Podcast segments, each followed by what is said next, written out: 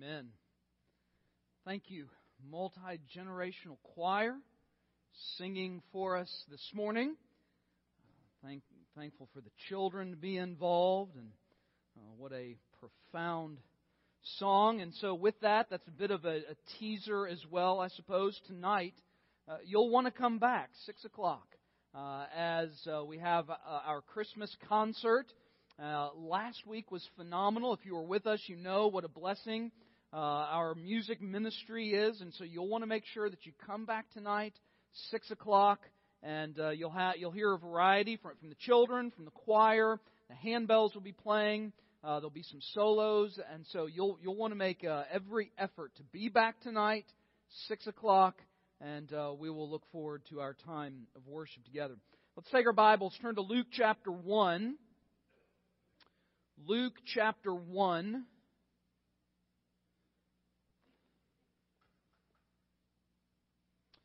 We will begin in verse 67. Luke chapter 1. As you're turning there, I do want to remind you again about our schedule change for next Sunday, Christmas Eve, the 24th. We'll not have Sunday school, but we will have our worship service at 10 o'clock. All right, so next Sunday morning, 10 o'clock. If you show up and say you only wanted to hear the preaching, I'll know that's not true. You came late, all right? You got here at 10:30 and you didn't remember. Okay, so don't let that happen to you. Next Sunday, 10 o'clock, we'll worship together. Then we'll come back together at 4 for our Christmas Eve service, our Christmas Eve evening service, uh, where we'll take the Lord's Supper together. We will have a candlelight service as well. So make, make those plans to be a part of our day of worship next Sunday and just be mindful of those changes. Luke chapter 1, beginning in verse 67. Now his father, Zacharias, was filled with the Holy Spirit and prophesied, saying, Blessed is the Lord God of Israel, for he has visited and redeemed his people, and has raised up a horn of salvation for us in the house of his servant David, as he spoke by the mouth of his holy prophets who have been since the world began, that we should be saved from our enemies and from the hand of all who hate us, to perform the mercy promised to our fathers and to remember his holy covenant, the oath which he swore to our father Abraham, to grant us that we, being delivered from the hand of our enemies, might serve him without fear, in holiness and righteousness before him all the days of our life. And you, child, will be called the prophet of the Most High, for you will go before the face of the Lord to prepare his ways, to give knowledge of salvation to his people by the remission of their sins through the tender mercy of our God with which he, the day spring from on high has visited us, to give light to those who sit in darkness and the shadow of death, to guide our feet into the way of peace.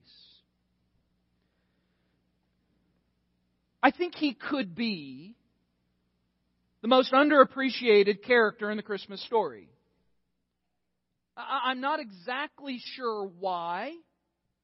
But in many ways, Zacharias kind of plays second fiddle to the story of Mary and Joseph, the angels, manger, wise men.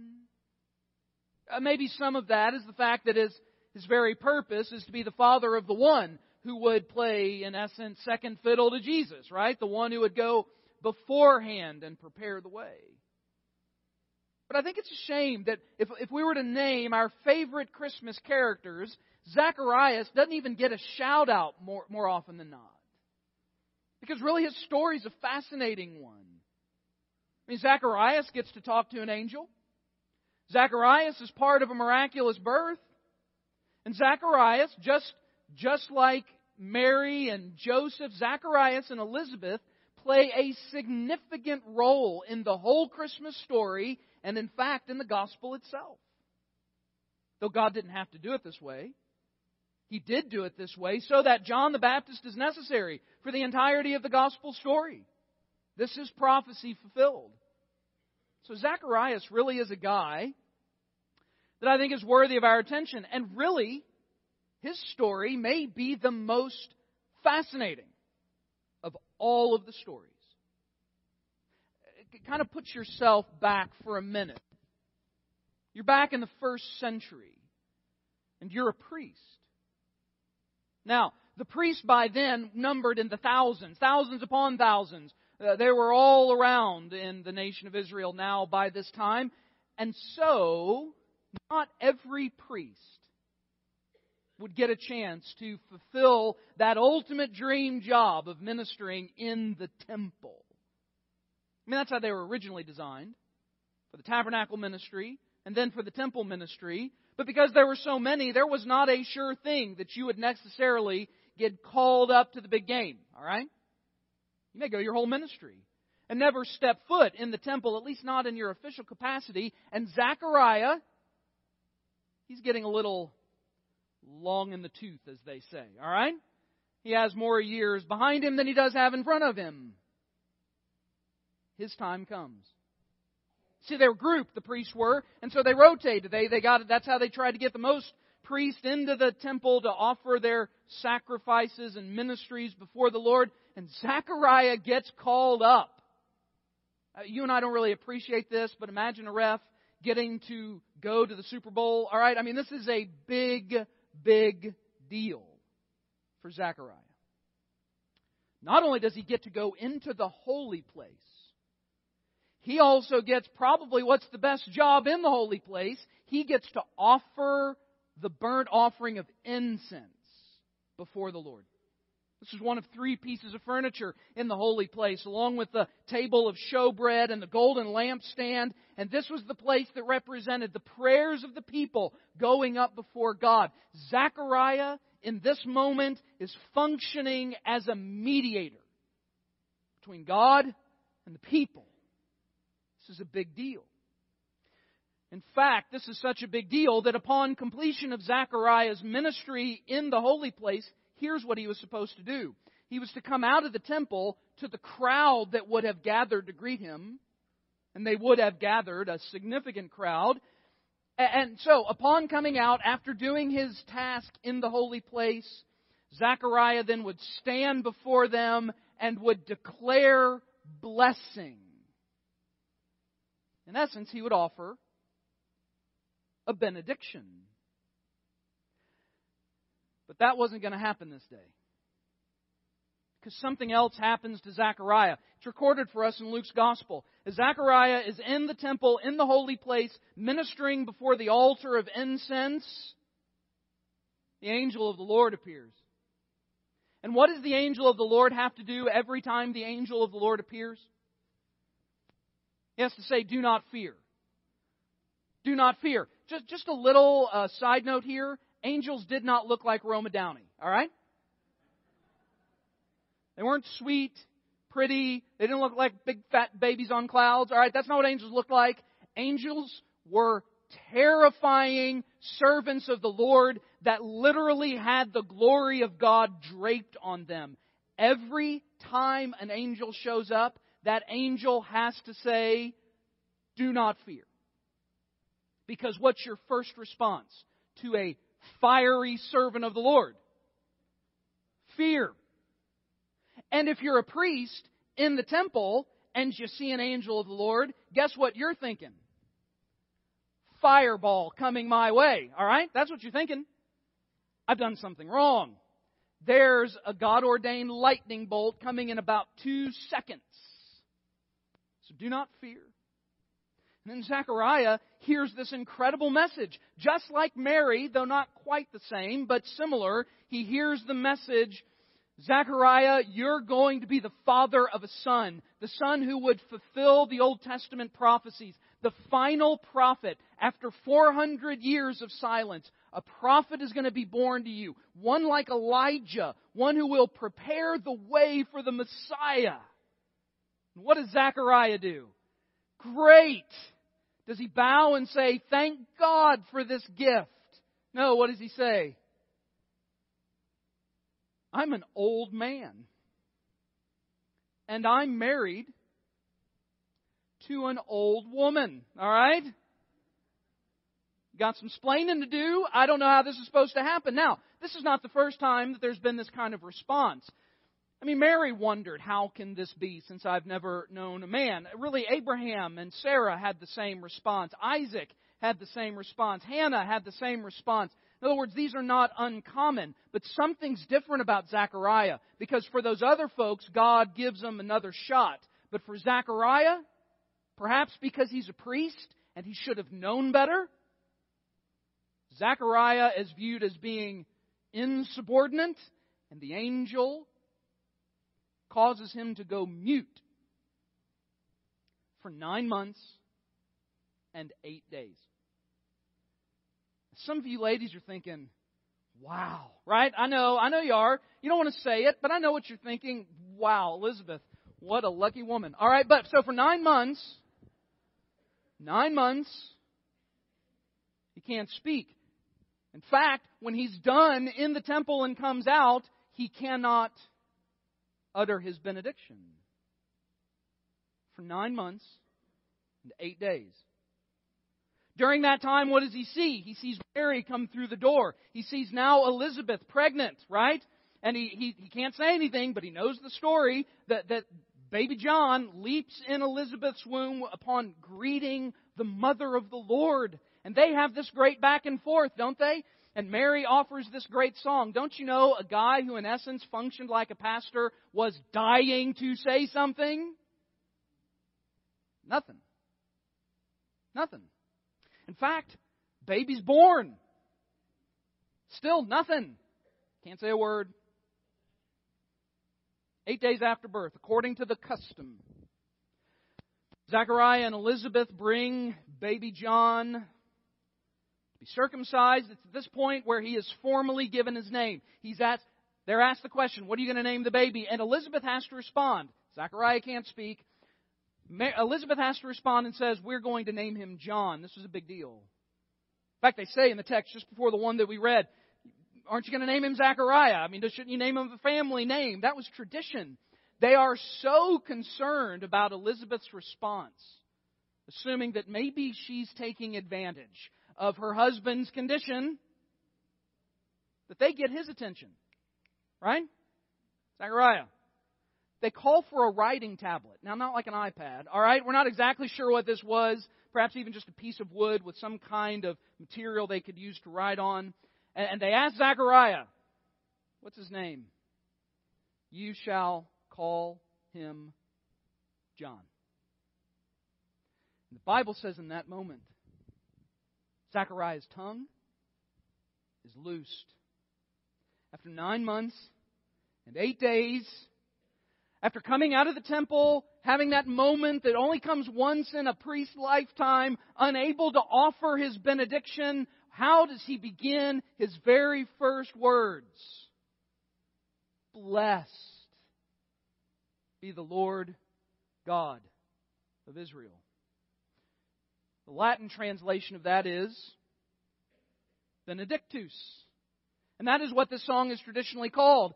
Zechariah's benediction. It just comes nine months and eight days late. But here he is, finally able to offer this song of praise to the Lord. And much like Mary, Zechariah offers to us a profound song, uh, a song that, that really does speak to the goodness of God and the plan of salvation in bringing the Messiah and the fulfillment of all these Old Testament prophecies. Now, if you look at the psalm, it, it really comes in two parts. What we just read there, verses 67 through verse 75, Zechariah is going to address specifically the Messiah.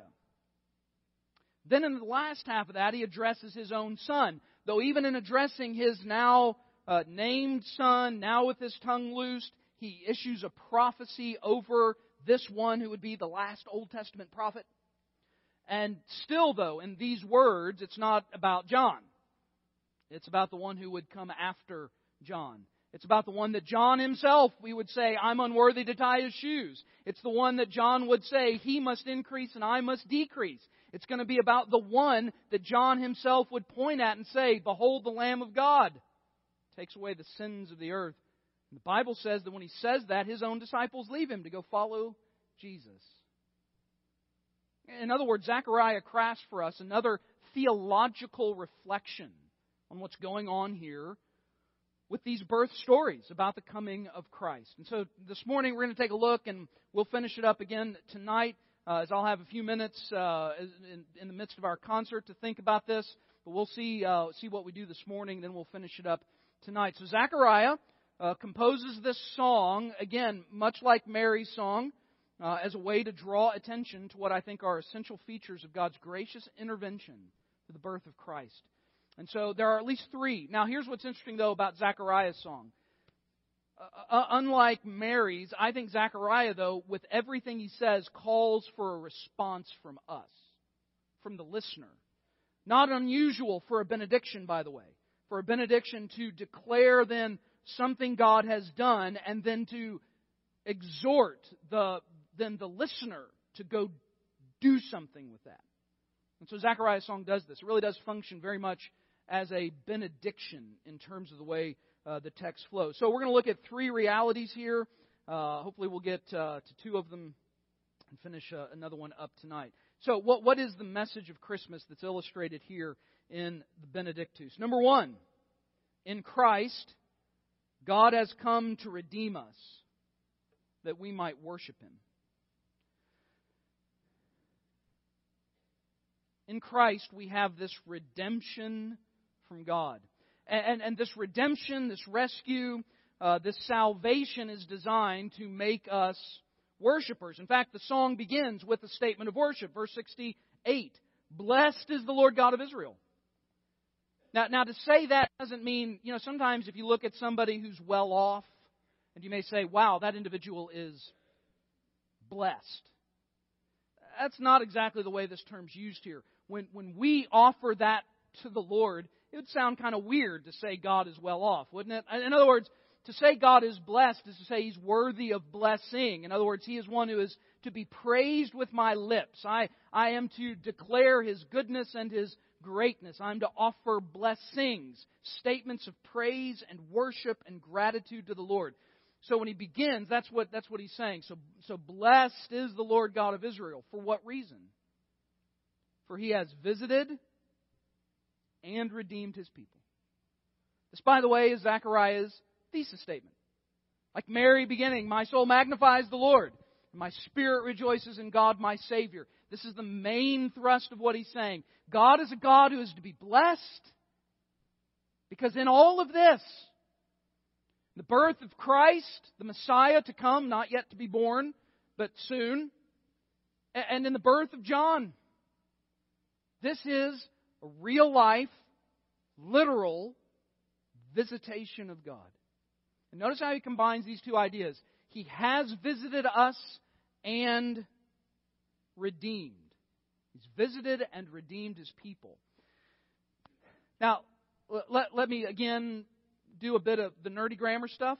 By the way, I was called out last week for me saying I'm about to do nerdy grammar stuff, and it wasn't nerdy enough, okay? All right? In other words, I just said, well, the way Mary speaks, she, she speaks with the past tense. All right, so you ready for nerdy stuff? All right? Not that I'd call out my dentist, but he may have been the one who said it. All right? So, you ready for nerdy grammar stuff? This, when, when he speaks, he does the same thing Mary does, and he speaks in the prophetic aorist. How about that? Is that better? All right, good. All right.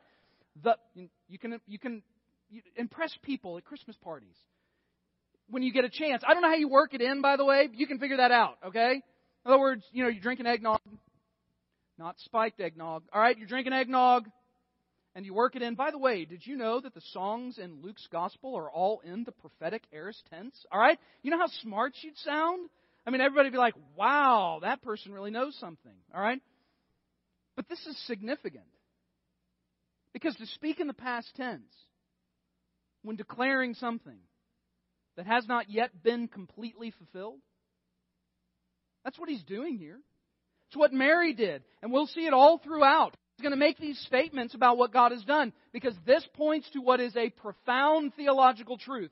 All of God's promises are past tense. You may have to ponder on that one for a little while. That this means every time God makes a promise, in whatever way God has made a promise, it can always be spoken of as if it's already been fulfilled, even if it hasn't been all the way fulfilled. In other words, I can say something like, I've gone to heaven. I, I don't mean like weird little four year old boy going to heaven or kind of stuff. All right? I mean like, I can say, I've gone to heaven. I can say, I'm in heaven. I've been fully healed. I can say stuff like that. Even though I may still yet get sick and I'm still going to physically die and living here, though I enjoy life, it's certainly far less than what glory will be. But because salvation is God's promise and guarantee of my eternity, I can speak as if it's already happened. I've already gone. That's what he's doing here. When he talks about this, when he, so in, the, in light of John's birth, He's saying, Blessed is God because He's visited and redeemed us. And now, for those of us on this side of the cross who have all of the New Testament, John's words also have much greater weight because John is talking, I mean, Zechariah is talking about the incarnation. I don't know that he knows it to the fullness of what it is, but he is talking about literally God visiting us. That when Jesus is born, this is God in the flesh. We just read it from Hebrews chapter 1. Did you catch the language that was, that was read? It's so specific when it says that He is the exact imprint of God. Listen to me, church. I know, I know this sounds like old hat. I know you probably hear this every Christmas, but keep on coming. You're going to hear it here on after, all right? Because this is a critical part of the story that we cannot get wrong. When we talk about the baby who's been born, we are talking about one who is fully God and fully man. He's 100% God as if he were no man. He's 100% man as if he were no God. How does that work out? Because God is God. All right, that's how it works out. In other words, this is the second person of the Trinity. This is the Son of God. This is not just some super duper spiritual man that God saw and thought, wow, he'll be great. Why don't I pick him? By the way, there are those who believe this. It's called adoptionism, all right? In other words, that God adopted Jesus to be the Savior. Uh uh-uh. uh. It's not how it works. Now, this was all God's plan, and the work of Christ coming to earth. It's God visiting us. As I mentioned last week, this should be an important reminder to us how bad off we were and are. That the only way the only way to save us is for God to come down and do it Himself. We've got to be a mess, right? I mean, we've got to be a mess if that's what's required. This, by the way, is Jeremiah's prophecy, where God says, I will come down and I will shepherd my people. And this is what's being fulfilled here.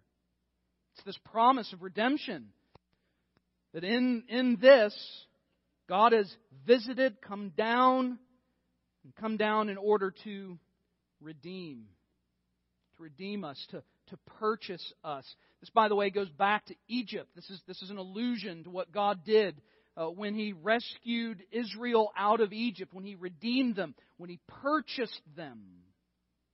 And this is what God's doing in the gospel. He's purchasing us. He's paying for us. What was the payment? The very blood and life of Jesus Christ, of this sweet little baby boy that's going to be born. He's born for one purpose to be a sacrifice. To be a sacrifice for what? For who? For you. For me. To bear his body punishment for sin he did not commit so that you and I would be granted righteousness that we cannot earn. That in Him we, we've been redeemed. He's visited and redeemed us for what purpose? That we might be worshipers. I mean, He begins with a word of worship. Blessed be the Lord God. He's visited us and redeemed us. The only way we can worship God in His glory in a way He deserves is first for Him to visit us and redeem us. And this is what is being fulfilled here in the Christmas story. All right, let me give you number two. And that is that in Christ, God has come to deliver us that we might serve Him. redeem us that we might worship him, deliver us that we might serve him. Now, look at verse 69. See, here's what Zechariah is going to do. He's now going to make two more Old Testament allusions. The covenant God makes with David, the covenant God makes with Abraham. Which, by the way, is really profound because this demonstrates all that's going on here is not God's plan B. You do know God never has a plan B, right? It's not like he started this whole thing and thought, my goodness, that was a train wreck. Uh, the whole Israel law, Moses deal, whoo, swinging a miss on that one. Let's try something else. Maybe the Jesus thing will work better. God doesn't have a plan B. In fact, you wouldn't even say God has a plan A. God just has a plan. And everything happens, Ephesians 1:11, according to the counsel of his will.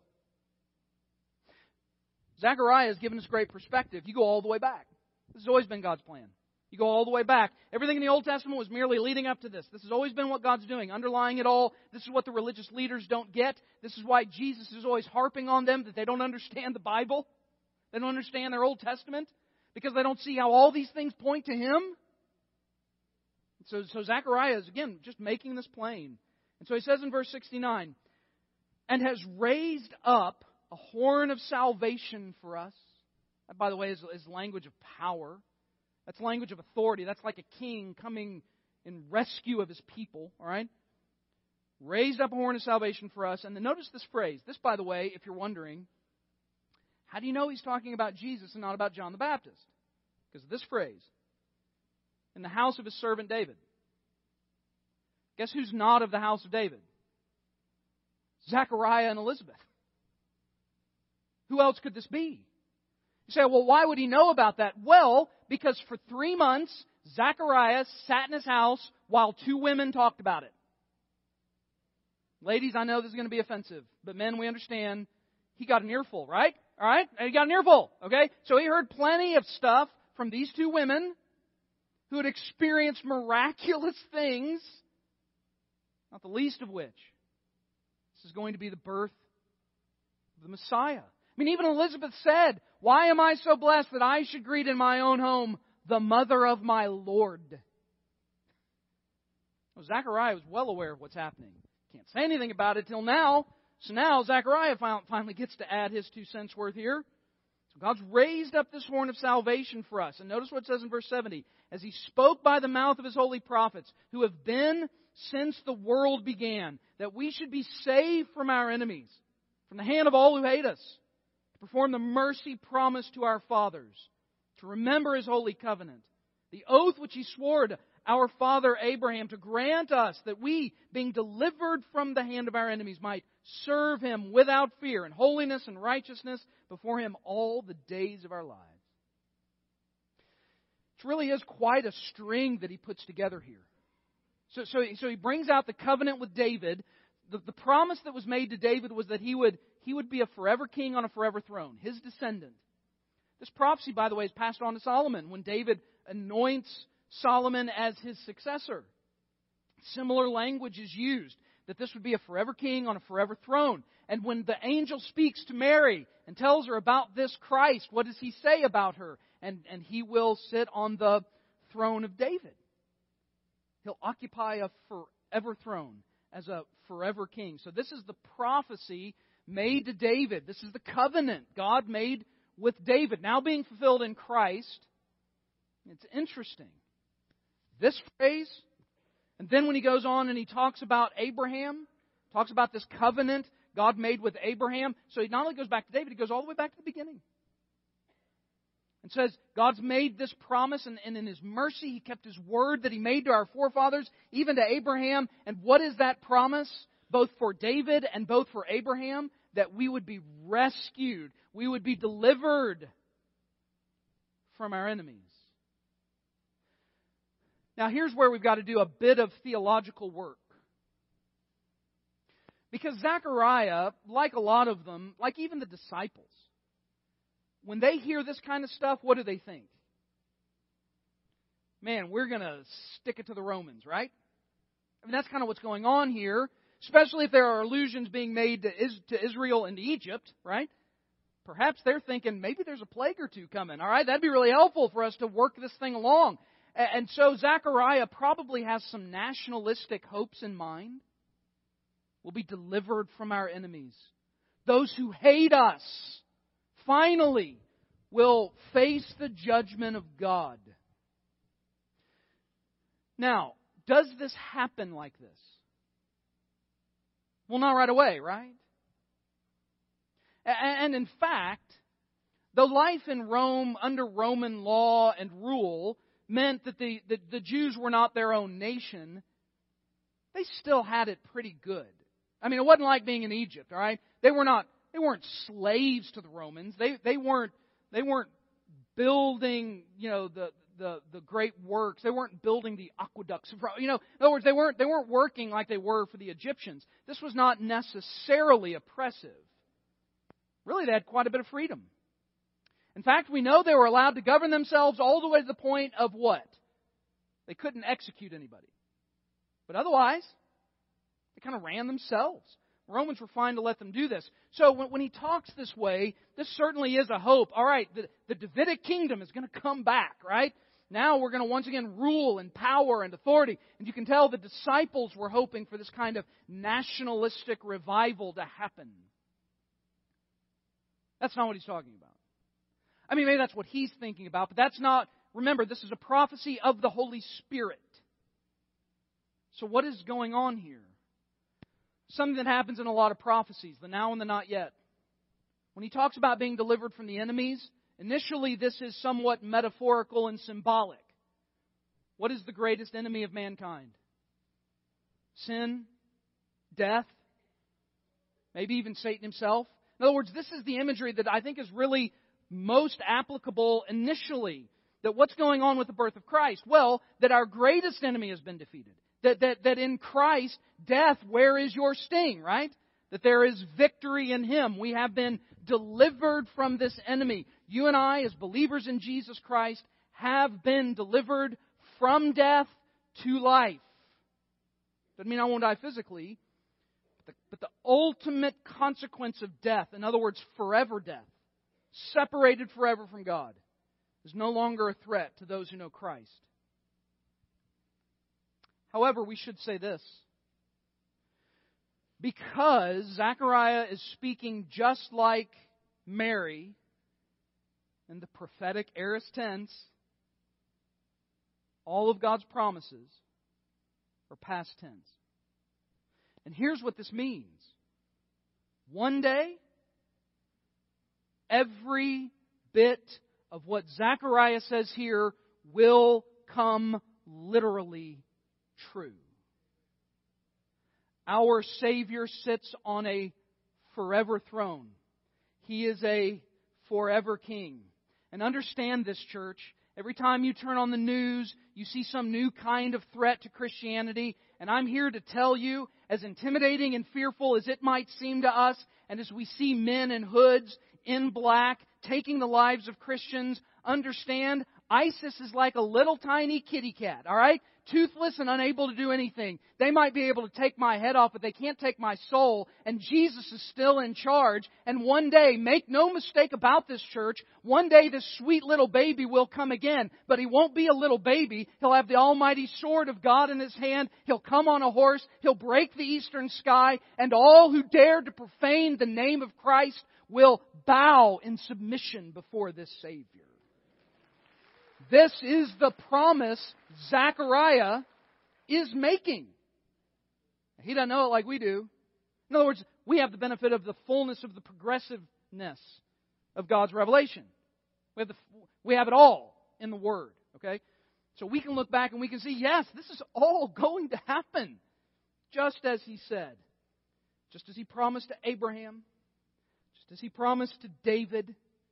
All of God's promises are past tense. In Christ, God has come to deliver us, and we have been delivered. But as we conclude here this morning, notice for the specific reason why that we might serve Him without fear, in holiness and righteousness before Him all the days of our life. Now, this is interesting. By the way, this is another reason why you got to read the text in context. Because Mary tells us in her song, we made much of this, that mercy is to those who do what? Fear God. But now what's Zechariah saying? That you might serve him without fear. Well, that's weird. Did, did Luke have a senior moment between that chapter and this one? All right. In other words, did he forget what he was writing about? Was is this? Did he have a bad editor? All right. Maybe he didn't reread his stuff. Is that what's going on here? Well, no. Because when you're studying the Bible, the first thing you need to do when you read it is make sure you understand the context. Right? Guess what you do then? The, guess what the second rule is? You make sure you understand the context. And guess what the third rule is? Hey, check out the context thing, all right? And make sure you get that right. See, what is Mary doing? Mary's talking about the initiation of salvation. Yes, I fear God.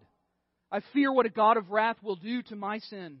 I humble myself before Him and recognize there's not a thing I can do to save myself. I come before Him in absolute submission, trusting Him and Him alone for the means of salvation in Christ. I do that out of fear, a holy reverence and respect for God. And that holy reverence and respect should continue even as a believer. But now, now I can serve Him without fear. Without fear of what? Without fear of being consigned to hell. Without fear of absolute judgment. Without fear that I will now know God's wrath in other words, yes, I fear God, I humble myself in the act of salvation, but now I am raised up and I can come boldly into His presence. That means I can serve with absolute confidence. That's what he means when he says without fear. By the way, keep in mind, Zechariah is a priest. When he says serve, you know what he means? Serve as a priest. He has worship in mind here. He has sacrifice in mind here. This is why when we get to Peter's letter, Peter says, We are priests unto the Lord. In other words, Zechariah is already kind of building this in to what is going to be the work of the Messiah, that functionally the Messiah makes us all priests unto the Lord. And so I can now serve Him. I can minister before Him. I can stand in the holy place before the altar of incense, all right, symbolically, metaphorically. Don't go home and build an altar of incense, all right? Don't go do that. I mean, you can use potpourri. But, I, but that's not the same thing, all right? Don't think you're doing anything spiritual when you do that. So, we serve then as a minister before the Lord, and we can do this without fear, and we do it in holiness and righteousness. And one last word here. How long do we have to do this? All the days of our life. All the days of our life. I'm going to make a comment here as we work our way into now a time of invitation. If I end up offending a segment of you, then that's really great. All right, so I would suggest that if you're in a place in life where you are about to or have retired from your vocation, you never retire from the gospel. You know how when you, you know you'll know when you're retired from the gospel. You know how? see Jesus. That's how you know. You're done. Until then, you serve Him without fear, in righteousness and holiness, all the days of your life. This is the Christmas story, by the way. Now, Zechariah has made some pretty profound points. I mean, this is what it means to properly respond to what's going on with the birth of Christ. It is a message of salvation, redemption. My response to that redemption should be worship. Let me ask you, are you worshiping this Christmas season? say, yeah, Pastor, what do you think we've been doing? You know what I mean. I mean, not just offering him lip service. I mean, not just singing songs because they're sweet, nostalgic Christmas songs and we love them. I mean, that's fine if you love them, but that's not, that, you can talk about getting in the Christmas spirit, but you just need to be getting in the spirit, right? whether it's Christmas or not, you need to be in the Spirit. And in, in other words, there needs to be this response of genuine worship to the Lord because that is your call. The Christmas story tells us we've been delivered. Delivered from our enemies, the enemy of sin and death. And any enemy that threatens the kingdom of God one day will be vanquished. What is my response to that? Service. Serving Him as a priest, serving before the Lord all the days of my life. Are you serving the Lord? So as we have a time invitation, maybe that would be your response. Maybe you are a believer and you'd say, you know what, no, I've not been worshiping, I've not been serving. You, maybe you'd want to come and pray here. Maybe you'd like me to pray with you. I'd love to do that. Maybe where you are would be an opportunity for you to pray. Of course, I'd also make an appeal to anybody here who's never trusted Christ as Savior. This is where it begins, and understand if you've not yet submitted to the gospel, if you've not yet confessed you're a sinner, believe Jesus died for you and rose from the dead, ask God to save you based on nothing of yourself, but only the grace of God in Christ Jesus. If you've never done that, then you should be fearful of an Almighty God. You stand before Him facing judgment. But it doesn't have to be that way. Submit to the gospel of Jesus Christ. The Bible promises that in Him you can be saved today. If you'd like to know more about what that means, I'll be right here. Would love to pray with you, talk with you. Maybe even after the service, you'd like to know more about this. I'd love to do that. How will you respond to God's Word today? Let's stand together and I'll pray. And then we'll have a time of invitation together. Father God, we do thank you for gathering us and thank you for your Word. We thank you for this song that comes to us uh, from the lips of one of your priests. We thank you, God, for how it draws us uh, into the right understanding of what's happening with the birth of Christ. But Father, may this be more than just a theological exercise, as critical as that is, but then that would then drive us to worship and obedience and service as you've now equipped us through the gospel that we might be faithful to you. So we just surrender our lives to you, and this time together, and we pray, God, that, that we would honor you with our response and that you'd be glorified in it. And it's in Christ's name we pray. Amen.